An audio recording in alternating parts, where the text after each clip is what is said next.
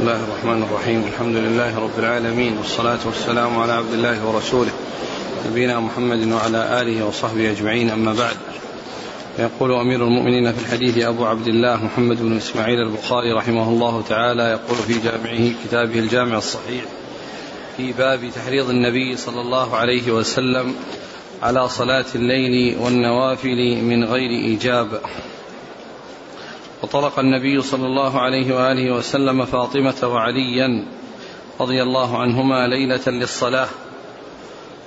ثم ذكر حديثين الثالث قال حدثنا عبد الله بن يوسف قال أخبرنا مالك عن ابن شهاب عن عروة عن عائشة رضي الله عنها أنها قالت إن كان رسول الله صلى الله عليه وعلى آله وسلم ليدع العمل وهو يحب أن يعمل به خشية أن يعمل به الناس فيفرض عليهم.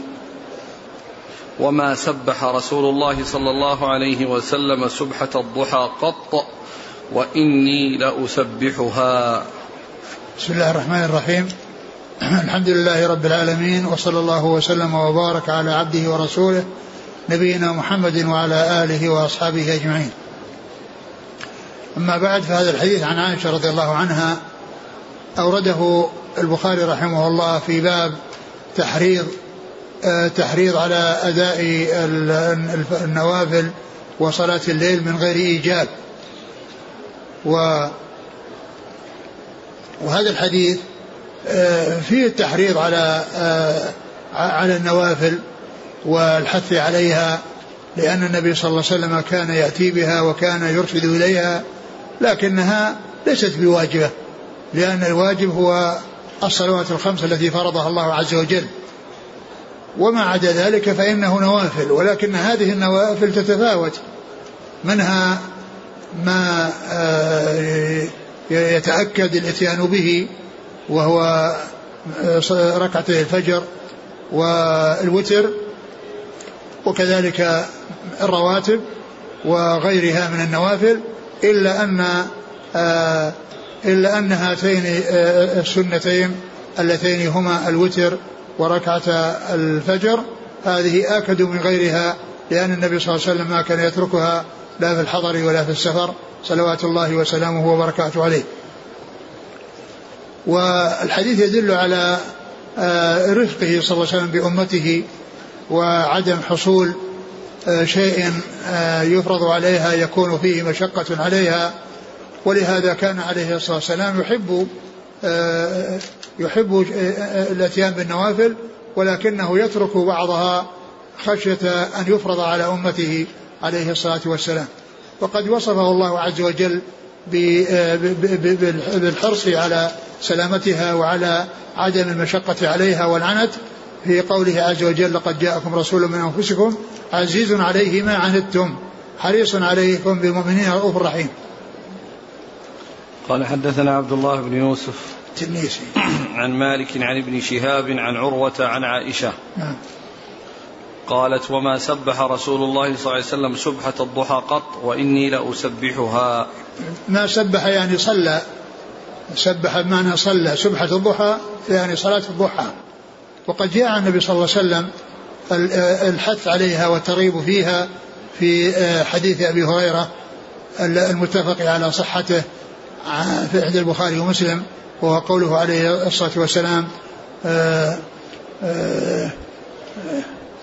قال قال عليه, عليه الصلاة والسلام فلا أوصاني. نعم أوصاني. قال عليه أوصاني خليلي صلى الله عليه وسلم بثلاث. أوصاني خليلي صلى الله عليه وسلم بثلاث ركعتي ضحى وصيام ثلاثة أيام من كل شهر وأن أوتر قبل أن وقبل أن أنام. وفي حديث أبي الدرداء أوصاني حبيبي صلى الله عليه وسلم بثلاث ركعتي الضحى وصيام ثلاثة أيام من كل شهر وأن أوتر قبل أن أرقد. والحديث رواه مسلم. وأما حديث أبي هريرة فهو متفق عليه. وهذا فيه الحث وكذلك الحديث الذي فيه يصبح على كل سلامة من حديث صدقة ثم ذكر يعني جملة من من أنواع الفضائل التي تعتبر صدقات فقال ويجزي ويجزي عن ذلك ركعتان من الضحى ويجزي عن ذلك ركعتان من الضحى.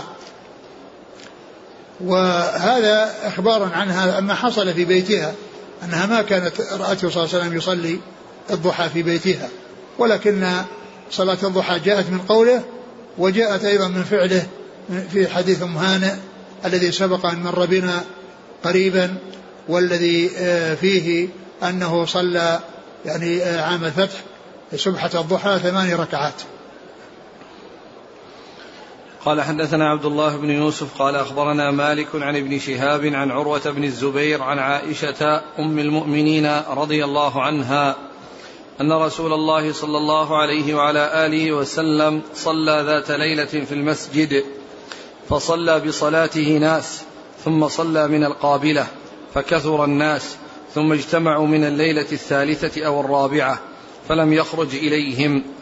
فلم يخرج إليهم رسول الله صلى الله عليه وعلى آله وسلم فلما أصبح قال قد رأيت الذي صنعتم ولم يمنعني من الخروج إليكم إلا أني خشيت أن تفرض عليكم.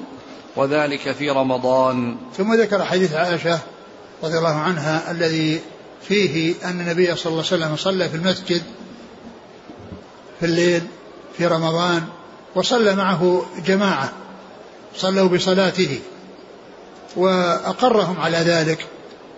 صلى وصلى بصلاته أناس فأقرهم على ذلك. وفي الليلة الثانية آه، صلى وزاد العدد وفي الليلة الثالثة أو الرابعة اجتمعوا وكثر المسجد حتى كاد حتى امتلأ أو كاد يمتلئ. فالرسول صلى الله عليه وسلم لم يخرج إليهم وجلسوا ينتظرونه فلم يخرج عليهم. وبعدما صلى الصبح أخبرهم بأنه قد علم مكانهم وأنهم جاءوا لانتظار الصلاة ليصلوا معه. قال ولكني خشيت أن تفرض عليكم. وذلك في رمضان. يعني خشي أن يفرض عليهم قيام رمضان. وهذا يدل على تأكيده. الحديث يدل على تأكده. وأن الرسول صلى الله عليه وسلم كان يعني فعل ذلك ولكنه خشي فعل بعض الليالي من آخر الشهر ولكنه خشي أن يفرض عليهم فلم يفعل ذلك ولم يخرج إليهم وأخبرهم بالمانع الذي منعه من الخروج وهو أنه خشية أن يفرض عليهم. لكن لما توفي رسول الله صلى الله عليه وسلم وقد ولم يفرض بقي الحكم وهو الاستحباب وأنه مستحب وأن قيام رمضان يعني مستحب وأن يكون ذلك جماعة لأن النبي صلى الله عليه وسلم فعل ذلك جماعة ولكنه ترك حتى أو خشي أن يفرض عليهم قيام رمضان. ولما آه، توفي رسول الله صلى الله عليه وسلم واستقرت الشريعة ولم يكن هناك مجال لأن يكون هناك فرض لأن الوحي انقطع بوفاة الرسول صلى الله عليه وسلم فما كان فرضا فهو فرض وما كان نفلا فهو نفل. بقي أنه نفل لأن الرسول فعله وبين السبب المانع له من الإتيان به وهو خشية أن يفرض ودل على أنه مستحب. ودل على أنه مستحب. ولما توفي رسول ولما توفي صلى الله عليه وسلم واستقرت الشريعة وصار من جملة الأشياء المستحبة ولم يحصل آه، ذلك في عهد أبي بكر لأن مدته وجيزة لأنها سنتين وأشهر. وفي عهد عمر رضي الله عنه جمع الناس. يعني هذه السنة التي هي صلاة التراويح وصلاة قيام رمضان جماعة في المساجد هذه آه، آه، آه، فعلها أو أعاد فعلها عمر رضي الله عنه في خلافته لأن الذي خشيه الرسول صلى الله عليه وسلم زال بوفاته وبقي أنه مستحب وأنه من الأشياء المستحبة ولهذا تشرع الجماعة له وصلاة التراويح في المساجد خير من صلاتها في البيوت لأن هذا مما تشرع له الجماعة هذا خير مما تشرع له الجماعة. فلا يصلي الإنسان التراويح في بيته وإنما يصلي مع الجماعة. لأن هذا لأنها سنة شرعت تشرع لها الجماعة فيصليها الإنسان مع الناس في في المساجد. ف فهذا الحديث عن عائشة رضي الله عنها يدل على آه، آه، ما دل عليه الحديث الأول من رفقه بأمته وحرصه على ألا يحصل آه، يفرض عليها شيء يشق عليها و وفيه آه، أيضا أن الإنسان إذا دخل في الصلاة ودخل أناس معه فإنه يصح. يعني آه، تصح آه، إمامته واتمام غيره به. وهذا مثل ما جاء في حديث ابن عباس لما دخل لما نام عند خالته ميمونة وقام النبي صلى الله عليه وسلم يصلي من الليل قام توضأ وجاء وصلى بجواره على يساره فأداره على يمينه. فأداره على يمينه. ففيه دليل على أن الإنسان دخل في الصلاة وهو ما أراد الائتمام ثم أحد ائتم به فإن ذلك يصح. يقول السائل يقول النبي صلى الله عليه وسلم خشيت أن تفرض عليكم مع أنه ليلة الإسراء والمعراج قال خمس هي خمس وخمسون في الأجر لا يبدل القول لدي. يعني هذا يعني في اليوم والليلة وأما كونه يفرض عليهم في السنة. يعني أن يصوموا أن يصلوا التراويح. هذا هو الذي آه، عناه الرسول صلى الله عليه وسلم. وأما ذاك يعني في اليوم والليلة يعني آه، آه، في جميع أيام السنة خمس صلوات. يعني هي خمس في العمل وخمسون في الأجر. خمس في العمل وخمسون بالأجر لأن الحسنة بعشر أمثالها. فإذا يعني هذا الذي قاله الرسول صلى الله عليه وسلم في قيام الليل وصلاة الليل إنما هو في جزء من السنة أو في أيام من السنة. قال رحمه الله تعالى باب قيام النبي صلى الله عليه وعلى آله وسلم حتى ترم قدماه. وقالت عائشة رضي الله عنها حتى تفطر قدماه والفطور الشقوق انفطرت انشقت. قال حدثنا أبو نعيم قال حدثنا مسعر عن زياد قال سمعت المغيرة رضي الله عنه يقول إن كان النبي صلى الله عليه وعلى آله وسلم لا يقوم ليصلي حتى ترم قدماه أو ساقاه فيقال له فيقول أفلا أكون عبدا شكورا. ثم ذكر باب قيام النبي صلى الله عليه وسلم حتى ترم قدماه. باب قيام النبي صلى الله عليه وسلم, صلى الله عليه وسلم حتى ترم قدماه. يعني تتورم يعني يصير فيها ورم من طول القيام. وكذلك آه، آه، في حديث عائشة تفطرت قدماه. يعني حصل بها شقوق. يعني بسبب آه، بسبب طول القيام منه صلى الله عليه وسلم. فكان هذا عمله عليه الصلاة والسلام وقد غفر الله له ما تقدم من ذنبه وما تأخر. فكان فعله هذا فيه يعني توجيه الأمة إلى أن تحرص على العبادة وأن تشتغل بالصلاة وتعنى بالصلاة. وفيه أيضا كونه آه، عليه, عليه, عليه الصلاة والسلام يشكر الله عز وجل على ما آه، على ما أعطاه من النعم وعلى ما أعطاه من المنزلة الرفيعة والمكانة العالية. فكان عليه الصلاة والسلام لما سئل لما سئل يعني عن عن هذا وأنه قد غفر الله له ما تقدم من ذنبه وما تأخر قال أفلا أكون عبدا شكورا أو أفلا أحب أن أكون عبدا شكورا؟ يعني أن هذا من شكره لله عز وجل على نعمه وعلى يعني ما أعطاه الله من مكانة وما خص وما خصه من خصائص ويشكر الله عز وجل على هذه النعمة بأن يتقرب إليه بهذه العبادة التي هي الصلاة والتي يطولها. وكان كما جاء في الحكاية قرة عينه في الصلاة. يعني أنه آآ آآ آآ تحصل قرة عينه صلى الله عليه وسلم بكونه يصلي. وإذا حزبه أمر فإنه فزع إلى الصلاة وقام إلى الصلاة. فهذا مما مما آه، آه، وفقه الله عز وجل له بأنه آه، بكونه عليه الصلاة والسلام مغفور له ما تقدم من ذنبه وما تأخر ومع ذلك يواصل العبادة ويكثر العبادة لله عز وجل شكرا لله عز وجل على ما أعطاه وعلى ما خصه به من الخصائص. صلوات الله وسلامه وبركاته عليه. نعم. وقالت عائشة حتى تفطر قدماه. يعني حديث المغيرة يعني فيه ترم قدماه. وأما حديث عائشة حتى تفطرت قدماه. قل فطور الشقوق انفطرت انشقت. نعم والفطور الشقوق. يعني يعني هذا من مما مما يسلكه البخاري رحمه الله عندما يأتي كلمة في الحديث ويكون هناك لفظ في القرآن يماثلها فإنه آه، يأتي بذلك اللفظ من القرآن ويفسره ويكون بذلك جمع بين تفسير القرآن وتفسير الحديث. وهذا من صنيع البخاري رحمه الله ومن طريقة البخاري رحمه الله التي عرفها الحافظ بن حجر بالاستقراء. يقول إنه إن من طريقة البخاري أنه إذا جاء عند كلمة غريبة وأراد أن يشرحها فإنه ينظر إلى كلمة تماثلها في القرآن فيأتي بتلك الكلمة في القرآن ويفسرها. فيكون بذلك فسر الحديث وفسر القرآن والحديث.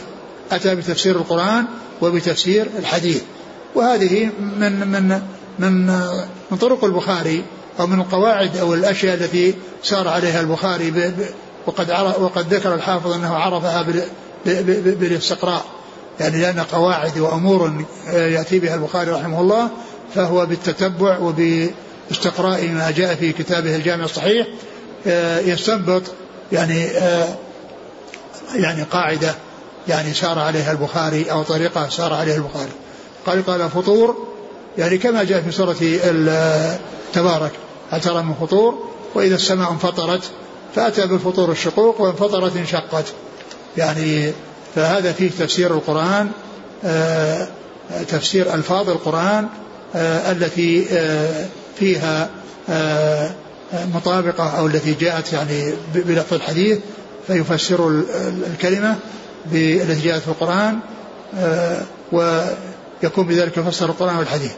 وقد ذكر يعني ذلك الحافظ بن حجر عند عند حديث ابن عمر رضي الله تعالى عنهما أن النبي صلى الله عليه وسلم قال من من صلى على الجنازة فله قراط ومن تبعها حتى دفن فله قراط. قال ابن عمر قد فرطنا في قراريط كثيرة.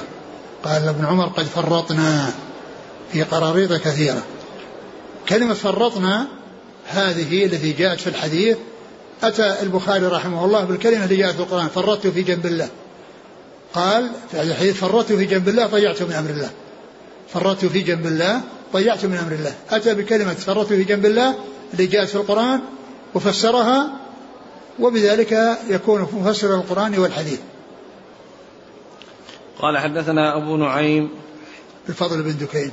عن مسعر بن كدام. عن زياد بن علاقة. عن المغيرة. بن شعبة.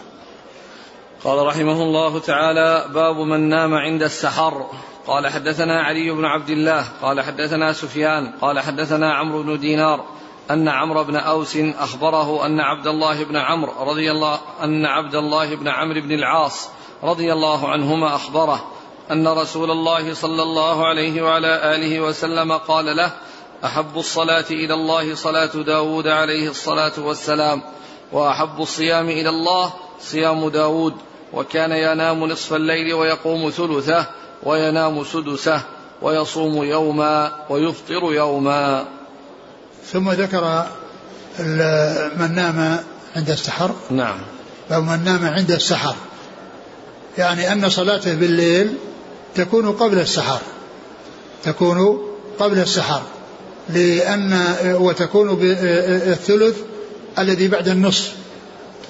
لأنه إذا نام عند السحر بعد ما صلى في ثلث الليل الثلث الثلث الذي يكون بعد النصف وبعده سدس يكون هذا السدس الذي بقي ينام فيه. لأنه بذلك يعني يستعد للصلاة ويرتاح بعد الصلاة ويستعد للصلاة. وكذلك أيضا يستعد للسحور. إذا كان يعني في صيام أو كان يريد أن يصوم فإنه ينام ينام بعد ما يصلي ثلث الليل فيكون فيه النشاط. وأيضا كذلك يتسحر إذا كان يصوم ثم يأتي بالصلاة. ثم أورد حديث حديث حديث عبد الله بن عمرو بن عاص قال عليه الصلاة والسلام خير الصيام صيام داود وخير الصلاة صلاة داود كان يصوم يوما ويفطر يوما وكان يصوم يقوم ينام نصف الليل أي الأول ويصلي ويقوم ثلثه وينام سدسه. يعني إنه كان فيه أولا ينام في ويأخذ حظه من النوم وذلك بنصف الليل الأول ثم بعد ذلك يصلي ما شاء من الصلاة في الثلث الثلث الذي بعد النصف ثم يستعد للصلاة ويستريح ويتهيأ آه، لذلك فيكون آه، الحديث أورده البخاري رحمه الله من أجل السدس الأخير من أجل ما جاء فيه من السدس الأخير حيث قال وينام سدسه نعم. قال حدثنا علي بن عبد الله ابن المديني. عن سفيان بن عيينة. عن عمرو بن دينار نعم. عن عمرو بن أوس نعم. عن عبد الله بن عمرو بن العاص. نعم قال حدثني عبدان قال أخبرني أبي عن شعبة عن أشعث. قال سمعت أبي قال سمعت مسروقا. قال سألت عائشة رضي الله عنها أي العمل كان أحب إلى النبي صلى الله عليه وسلم؟ قالت الدائم. قلت متى كان يقوم؟ قالت يقوم إذا سمع الصارخ. ثم ذكر باب. نفس الباب من نام عند السحر. نعم. ذكر حديث عائشة رضي الله عنها أن قالت سألها مسروق. سألها مسروق. أي العمل كان أحب إلى النبي؟ سألها مسروق بن الأجدع أي العمل كان أحب إلى رسول الله صلى الله عليه وسلم؟ قالت الدائم.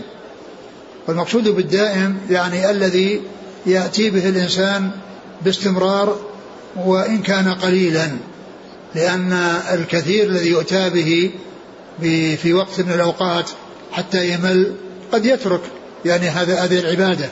ولكنه إذا داوم على شيء يسير واستمر عليه فإن هذا هو الذي كان أحب إلى الرسول عليه الصلاة والسلام. لأن الإنسان على صلة بالله دائما ولو وافته المنية توافيه وهو يعني مشتغل بالعبادة.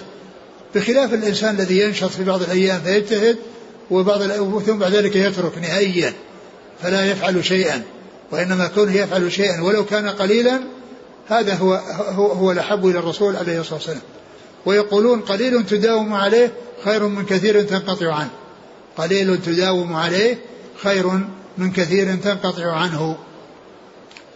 فإذا الأحب إلى الرسول صلى الله عليه وسلم العمل الدائم الذي يكون الإنسان في كل يوم أو في كل ليلة على مستقر على شيء وثابت على شيء. وسألها متى كان النبي صلى الله عليه وسلم يقوم؟ قالت متى كان يقوم؟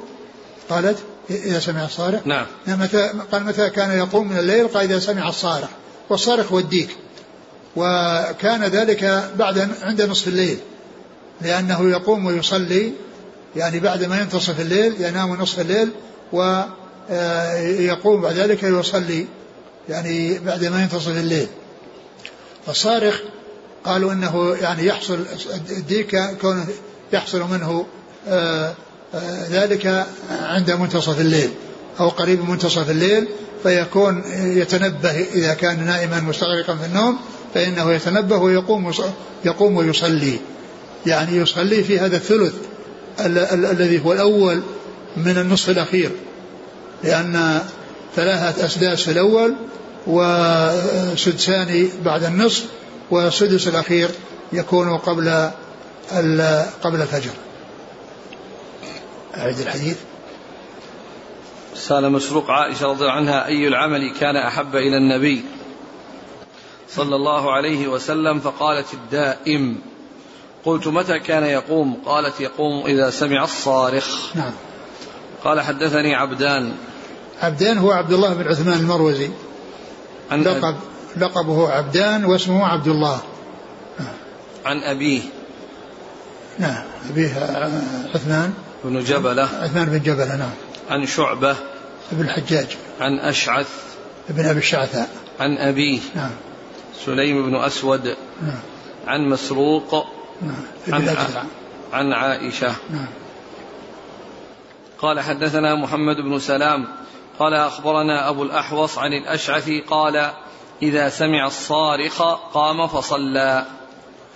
ثم ذكر آه، يعني هذا الإسناد وهو متصل بالإسناد الأول و يعني مثله إلا أنه بهذا الإسناد قال إذا سمع الصارخ قام فصلى. نعم.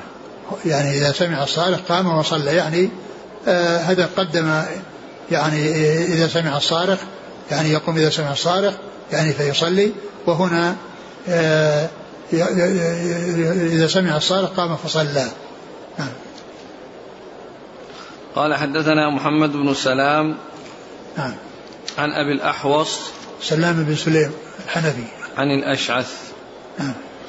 قال حدثنا موسى بن إسماعيل قال حدثنا يعني عن الأشعث بالإسناد الأول يعني ليس معنى ذلك أنه أنه مرسل وإنما هو بالإسناد الأول. نعم قال حدثنا موسى بن إسماعيل قال حدثنا إبراهيم بن سعد قال ذكر أبي عن أبي سلمة عن عائشة رضي الله عنها أنها قالت ما ألفاه السحر عندي إلا نائما. تعني النبي صلى الله عليه وعلى آله وسلم. وهذا الحديث عن عائشة يعني فيه قولها أنها ما ألفاه يعني ما يعني ما وجده أو ما جاء السحر إلا وهو نائم. يعني هذا يطابق ما ما تقدم من أنه كان يعني يعني أنه ينام سدس الليل. يعني مثل ما فعل داود مثل ما جاء عن داود يعني يصلي الثلث من من النصف الأخير ثم ينام السدس ليستريح من هذا وليتهيأ للصلاة. ليستريح وليتهيأ للصلاة. يعني معناها أنها أن هذا مستمر وأنه ما عند عندما يكون عندها كلما يأتي السحر هو يكون نائما لأنه قد أتى بصلاته من الليل قبل أن يأتي قبل أن يأتي الوقت الذي يضيق عليه الوقت. وقد ولو أخره فإنه قد يطلع عليه الفجر وهو ما كمل لكنه يكمل صلاته قبل أن يأتي السدس الأخير وينام فيه للراحة والاستعداد للصلاة الآتية صلاة الفجر. قال حدثنا موسى بن إسماعيل تبوذكي. عن إبراهيم بن سعد نعم. عن أبيه سعد بن إبراهيم بن نعم. عبد الرحمن بن عوف. نعم. عن أبي سلمة بن عبد الرحمن بن عوف. عن عائشة. آه كيفية حساب الليل على ما ذكره نصف الليل ثلث الليل سدس الليل. هو الليل كما هو معلوم وما كان بين غروب الشمس وبين طلوع الفجر. هذا هو الليل. لأن يعني النهار يبدأ بطلوع الفجر وينتهي بغروب الشمس. وعندما يأتي الغروب يبدأ الليل. وعندما يطلع الفجر ينتهي الليل. ف ف هذا الحساب يعني الذي يعتبر نصف الليل يعني كأنه يعني لا أدري هل هو يعني على على هذه الطريقة لأن هذا بالنسبة ل بالنسبة للحج وكون الإنسان يعني يعني يكون في أكثر الليل من الغروب لا لكن هنا فيما يتعلق ب آه، آه، يعني فيما في في فيما يتعلق ب آه، بمعرفة النصف هل هو من الغروب أو أنه من بعد صلاة العشاء أو أنه من بعد صلاة العشاء؟ معلوم أن صلاة الليل حتى إذا جمعت إذا جمعت جمع تقديم مع العشاء مع المغرب فإنه من حين من حين تحصل الصلاة فإنها يؤتى بصلاة الليل. يؤتى بصلاة الليل في وقت المغرب إذا قدمت العشاء معها. إذا قدمت العشاء معها. ولكن قوله ينام كونه ينام نصف الليل يعني كأنه والله أعلم أنها المقصود به بعد الصلاة بعد صلاة العشاء يكون التنصيف يكون التنصيف. وقد يكون أنه المقصود بالمغرب ولكنه يعني آآ آآ حصل أو يحصل آآ يعني أن النصف هذا ليس لا يكون كاملا لأنه يدخل فيه يعني المغرب والعشاء. قال رحمه الله تعالى باب من تسحر فلم ينم حتى صلى الصبح. قال حدثنا يعقوب بن إبراهيم قال حدثنا روح قال حدثنا سعيد عن قتادة عن أنس بن مالك رضي الله عنه أن النبي أن نبي الله صلى الله عليه وعلى آله وسلم وزيد بن ثابت رضي الله عنه تسحرا فلما فرغا من سحورهما قام نبي الله صلى الله عليه وعلى آله وسلم إلى الصلاة فصلى. قلنا لأنس كم كان بين فراغهما من سحورهما ودخولهما في الصلاة؟ قال كقدر ما يقرأ الرجل خمسين آية. باب؟ من تسحر فلم ينم حتى صلى الصبح. باب من تسحر فلم ينم حتى صلى الصبح. من تسحر فلم ينم حتى صلى الصبح. معلوم أن السحور ينتهي بطلوع الفجر وبحصول الأذان الثاني الذي يكون عند طلوع الفجر. وعند ذلك آه، يدخل النهار ويكون فيه الصيام من طلوع الفجر إلى غروب الشمس. والسحور يكون قبل طلوع الفجر يكون قبل طلوع الفجر. وأورد فيه آه، هذا الحديث عن أنس في كون آه، الرسول صلى الله عليه وسلم تسحر معه زيد بن ثابت وأنهم يعني بعد سحورهما السحور قام إلى الصلاة فسألوه كم كان بين الأذان كم كم كان بين بين ال كم كان بين فراغهما من سحورهما. فراغهما من سحورهما وأداء الصلاة. قال قدر خمسين آية. يعني بين الأذان الذي هو عند طلوع الفجر وبين القيام للصلاة ما يقرأ مقدار ما يقرأ الإنسان خمسين آية. وجاء في حديث الحديث عن زيد رضي الله عنه أنه سئل قيل له كم كان بين الأذان والسحور؟ يعني الأذان المقصود الإقامة.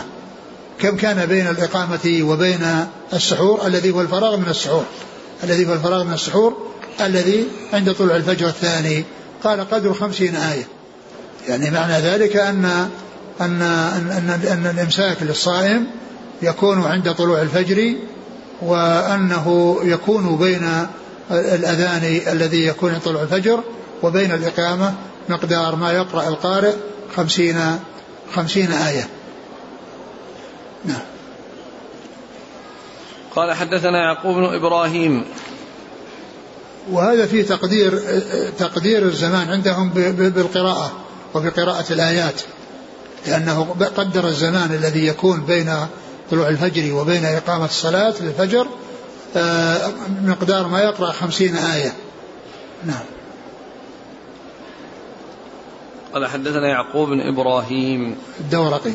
عن روح ابن عبادة. عن سعيد عن قتادة عن سعيد. بن أبي عروبة. نعم أنا عن قتادة عن سعيد إذا جاء قتادة يروي عنه سعيد فإنه يحمل على أنه سعيد بن أبي عروبة.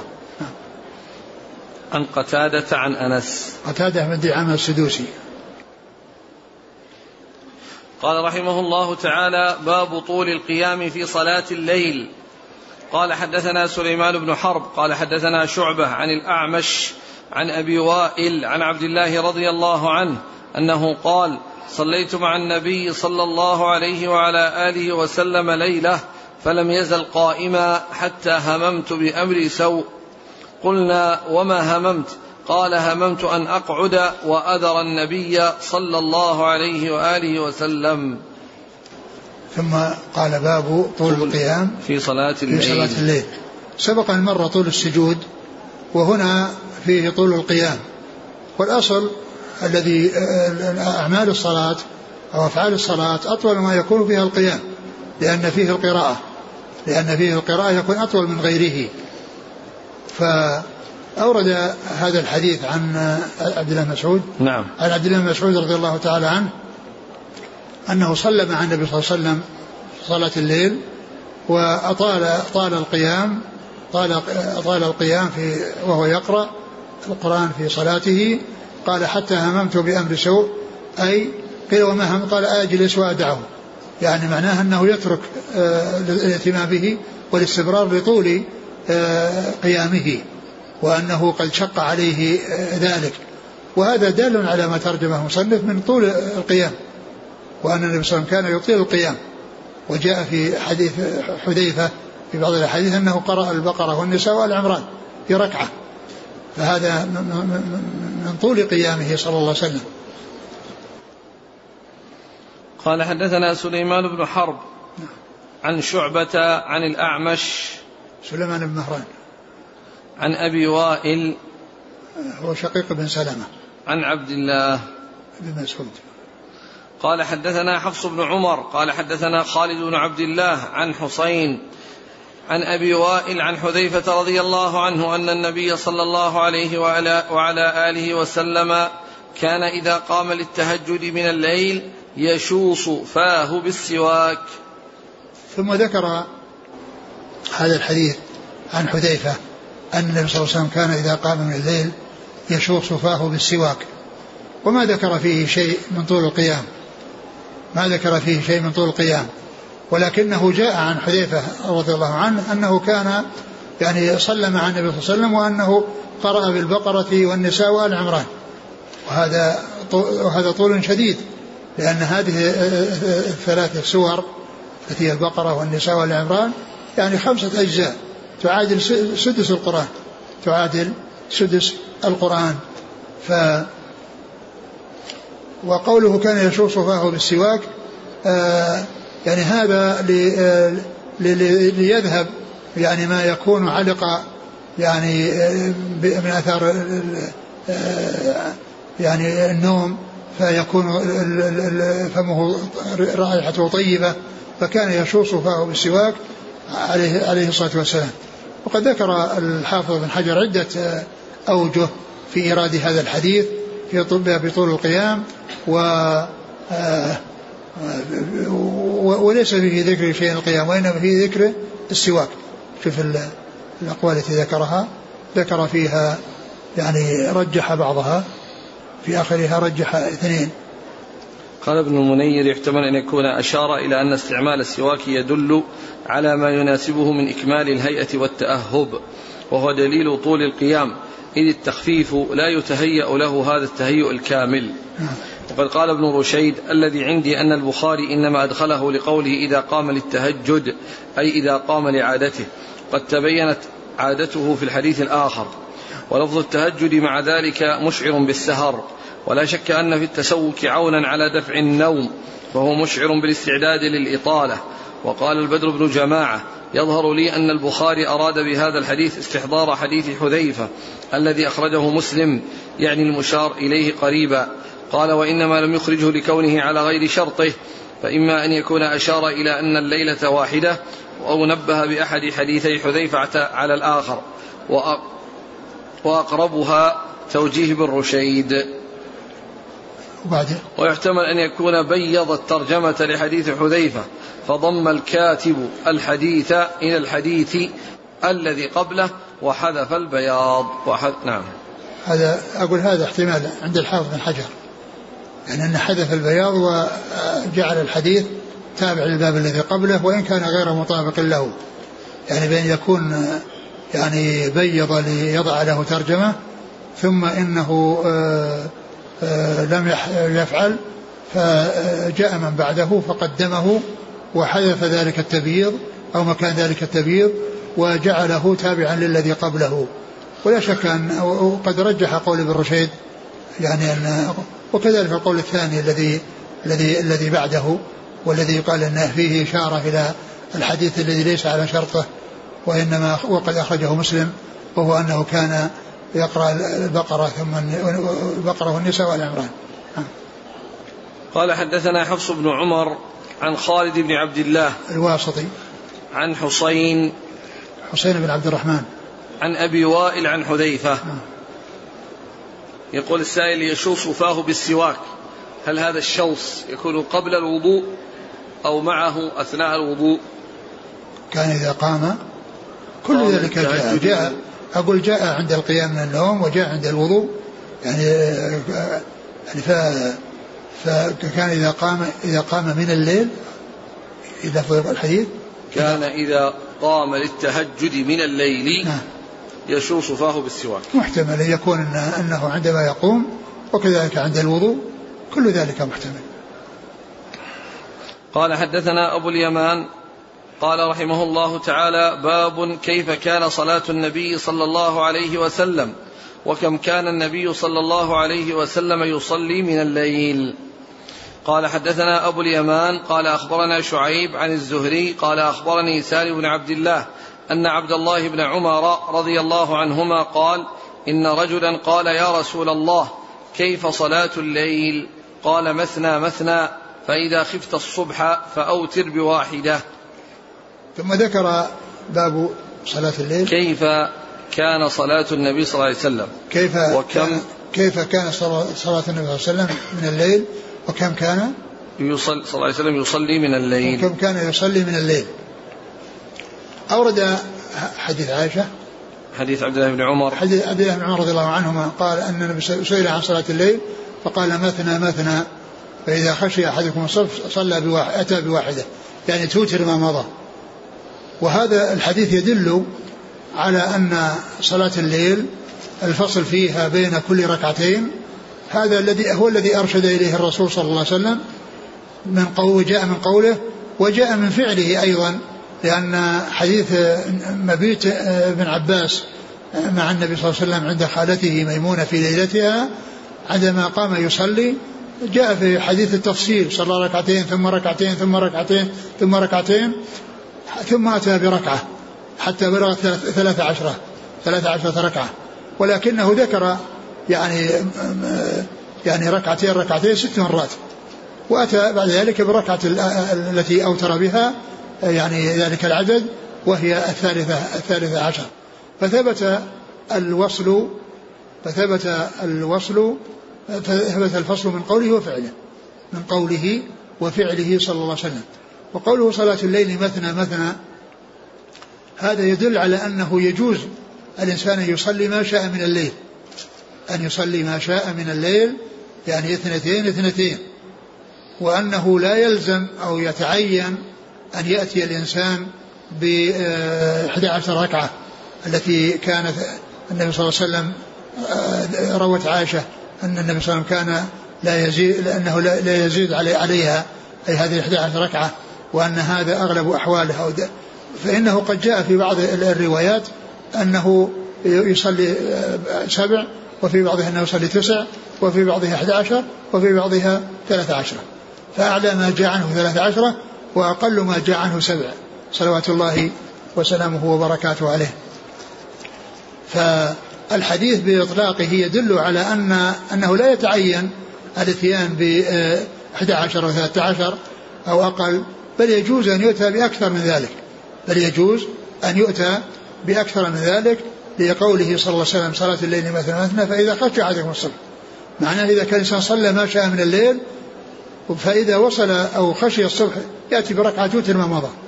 وقد يكون هذا الذي فعله أكثر من من 11 وأكثر من 13 فيعني هذا هو الدليل يستدل به على جواز الزيادة. ثم أيضا آه الأحوال تختلف لأنه إذا حصلت الإطالة كما فعل النبي صلى الله عليه وسلم فإنه كان يأتي بهذا العدد ويطيل.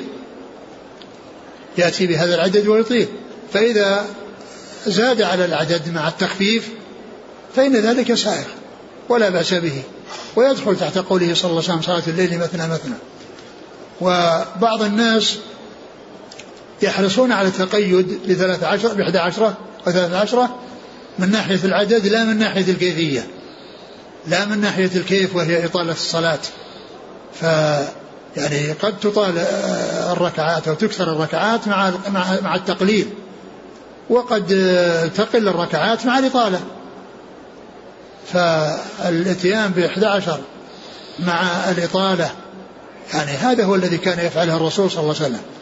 أما أن يؤتى ب 11 يعني خفيفة فهذا ليس من فعله عليه الصلاة والسلام. فعله العدد والوصف.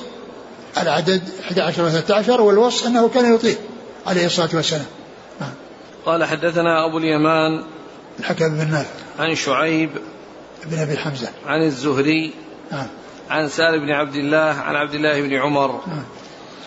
قال حدثنا مسدد قال حدثنا يحيى عن شعبة قال حدثني أبو جمرة عن ابن عباس رضي الله عنهما أنه قال كان صلاة النبي صلى الله عليه وعلى آله وسلم ثلاث عشرة ركعة يعني بالليل. ثم ذكر حديث حديث ابن عباس قال كان صلاة النبي صلى الله عليه وسلم ثلاث عشرة يعني يعني بالليل. يعني صلاته من الليل ثلاث عشر ركعة. وهذا أعلى ما جاء عنه عليه الصلاة والسلام. وهذه الثلاث عشر ركعة التي ذكرها ابن عباس جاءت مفصلة في آه، آه، في حديث مبيته عند ميمونة خالته ميمونة وأنه صلى ثنتين ثم ثنتين ثم ثنتين ثم ثنتين حتى عد ست ذلك ست مرات ثم أتى بركعة. نعم. قال حدثنا مسدد ابن مسرهد عن يحيى القطان. عن شعبة عن أبي جمرة. أبو جمرة نصر بن عمران الضبعي. نصر بن عمران وكنيته أبو جمرة وهو مشهور بها و لابن عباس راو آخر اسمه أبو حمزة القصاب. أبو حمزة القصاب وهو يروي عن ابن عباس. وأبو جمرة وأبو حمزة هذا من المؤتلف والمختلف في علم المصطلح. وهما يتفق الأسماء في الرسم وتختلف في النقط والشكل. وهذا مما تختلف فيه بالنقط. لأن الفرق بينهما النقطة يعني تكون على تكون على الجيم ويكون أبو جمرة وتكون على الزاي فيكون أبو حمزة. فالرسم واحد ولكن الاختلاف في النقد. كما أنه أيضا يكون بالشكل مثل عقيل وعقيل عقيل بن خالد بن عقيل لأن الرسم واحد والنقط متفقة ولكن الفرق إنما هو بالشكل. فالمؤتلف والمختلف ما اتفقت فيه الأسماء في الرسم واختلفت في النقط والشكل وأبو جمرة وأبو حمزة هو من هذا القبيل نعم. وأبو أبو حمزة القصاب هو راوي الحديث الذي أخرجه مسلم في صحيحه آه، عن عن أبي حمزة في في صحيح مسلم أخرجه في صحيح عن أبي حمزة عن أبي عن ابن عباس الذي قال فيه النبي صلى الله عليه وسلم وجده يلعب مع الصبيان فقال ادعوا لي معاوية. فذهب ورجع وقال إنه يأكل. ثم ذهب قالوا اذهب فادع لي معاوية. فذهب وقال إنه يأكل فقال لا أشبع الله بطنه. يعني هو هو راوي هذا الحديث الذي هو أبو حمزة. وراوي هذا الحديث الذي معنا أبو جمرة. وهذا الحديث الذي آه، فيه آه، قول النبي صلى الله عليه وسلم في حق معاوية لا أشبع الله بطنه أورده مسلم في صحيحه في آخر الأحاديث التي فيها ذكر كلام النبي صلى الله عليه وسلم أو دعاء النبي صلى الله عليه وسلم على أناس وهو لا يريد الدعاء عليهم. مثل قوله عقر حلقة ومثل قوله ثكلتك أمك مثل تربت يداك وغير ذلك من الأحاديث. جمعها مسلم رحمه الله في في موضع من صحيحه وبعد وختمها بحديث عن أنس في قصة أم سليم وأنها أرسلت يتيمة لها إلى النبي صلى الله عليه وسلم وكان النبي صلى الله عليه وسلم يعرفها من قبل فجاءت وإذا هي قد كبرت عما كانت عليه من قبل قال أنت هي كبرت لا كبرت سنك. أنت أنت هي كبرت فجاء فرجعت تبكي إلى إلى إلى أم سليم وقالت إن الرسول دعا علي. فقال يا أم سليم ما علمت أن اشترطت على ربي أن من دعاته عليه بدعوة ليس لها بأهل؟ أن يجعل له له ذلك زكاء وطهرا. بعدما ذكر هذا الحديث أتى بحديث لا يشبع الله بطنه. يبين أن هذا صار دعاء لمعاوية وليس دعاء عليه. صار دعاء لمعاوية وليس دعاء دعاء عليه. فقول لا يشبع الله بطنه يعني هو من من جملة تلك الدعوات التي قال فيها عليه الصلاة والسلام لأم سليم أنني اشترطت على ربي أن من دعا فيه بدعوة ليس لها بأهل أن يبدل الله له ذلك زكاء وطهرا. حاصل أن هذا الحديث في إسناده حمزة القصاب. نعم قال رحمه الله تعالى حدثنا إسحاق قال حدثنا عبيد الله قال أخبرنا إسرائيل عن أبي حصين عن يحيى بن وثاب عن مسروق أنه قال سألت عائشة رضي الله عنها عن صلاة رسول الله صلى الله عليه وآله وسلم بالليل فقالت سبع وتسع وإحدى عشرة سوى ركعتي الفجر. ثم ذكر حديث عائشة رضي الله عنها قال سألها مسروق عن صلاة الليل فقال سبعا وتسعا وإحدى عشرة نعم. وإحدى عشرة سوى ركعتي الفجر نعم. سوى ركعتي الفجر. يعني أن هذه صلاة الليل وإذا أتي بصلاة الفجر بركعتي الفجر يصير 13 لكنه جاء عن ابن عباس آه، حديث الذي أشرت إليه والذي آه، فيه تفصيل صلاة النبي صلى الله عليه وسلم وأنها ثنتين ثنتين حتى عد ثنتين ست مرات فصارت 12 وبعد ذلك يأتي بركعة بعدها. وذلك يأتي بركعة بعدها فيكون معنى أنه جاء عنه 13 وجاء عنه 11 وجاء عنه 9 وجاء عنه 7 نعم. و13 غير ركعتي الفجر. معنى ذلك أن هذا الحديث ذكر فيه 11 آه، الذي قالت إنه ما كان يزيد في يعني في غالب أحواله وإلا فقد زاد يعني في صلاة الليل إلى 13 كما في حديث ابن عباس. نعم. قال حدثنا إسحاق ابن إبراهيم حنظري عن عبيد الله ابن موسى عن إسرائيل نعم ابن يونس بن أبي إسحاق نعم. عن أبي حصين وهو عثمان بن عاصم الأسدي نعم. عن يحيى بن وثاب عن مسروق عن عائشة قال حدثنا عبيد الله بن موسى قال أخبرنا حنظلة عن القاسم بن محمد عن عائشة رضي الله عنها أنها قالت كان النبي صلى الله عليه وعلى آله وسلم يصلي من الليل ثلاث عشرة ركعة منها الوتر وركعتا الفجر ثم ذكر حديث عائشة وهذا مثل الذي قبله. يعني كان يصلي ثلاث عشرة منها الوتر اللي هي الركعة ومنها ركعتي الفجر فمعناها صارت 11 يعني هذا مثل الذي قبله على أنها 11 لأن ركعتي الفجر هي بعد طلوع الفجر وليست من صلاة الليل وإنما هي من صلاة النهار تابعة للفجر الذي هو في النهار.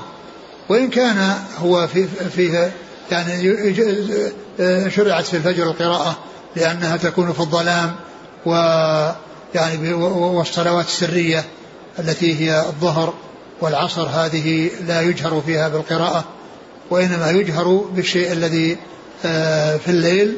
ومعلوم أن الفجر هي في الحقيقة في النهار ولكنها لها يعني آه، آه، فيها وجود الليل من حيث الظلام وأنها تصلى بغلس ويكون تكون في الظلام. ف يعني فهو مثل الذي قبله تماما. نعم. قال حدثنا عبيد الله بن موسى عن حنظلة بن أبي سفيان الجمحي نعم. عن القاسم بن محمد نعم. عن عائشة نعم. قال رحمه الله تعالى باب قيام النبي صلى الله عليه وسلم بالليل ونومه وما نسخ من قيام الليل. وقوله تعالى والله تعالى أعلم وصلى الله وسلم وبارك على عبده ورسوله نبينا محمد وعلى آله وأصحابه أجمعين. جزاكم الله خيرا وبارك الله فيكم. ألهمكم الله الصواب ووفقكم للحق. شافاكم الله وعافاكم. ونفعنا الله بما سمعنا. غفر الله لنا ولكم وللمسلمين أجمعين. آمين آمين. يقول فضيلة الشيخ أسأل الله إليكم كنا نصلي قيام الليل وفي الركعة الثانية الإمام نسي أن يتشهد وقام للثالثة وتابعه المصلون. ثم أتى برابعة ثم تشهد وسلم. فهل فعله هذا صحيح؟ مع قول النبي صلى الله عليه وسلم صلاة الليل مثنى مثنى. نعم فعله صحيح. لأن لأن أولا جاء الجمع. الجمع يعني جاء الوصل. ولكن هذا يدل على أنه الأفضل. وكون الإنسان قام إلى ثالثة و يعني فيأتي معها برابعة. ولكنه يسجد للسهو لأن هذا القيام إنما حصل عن سهو في الصلاة.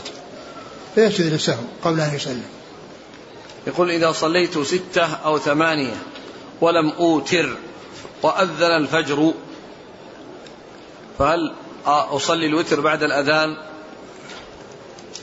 آه الإنسان إذا آه طلع الفجر وهو لم يصلي أو ذهب الليل وهو لم يصلي سواء كان كل صلاته أو بعض صلاته فإنه يأتي المقدار الذي كان يصلي فيه يأتي به في الضحى.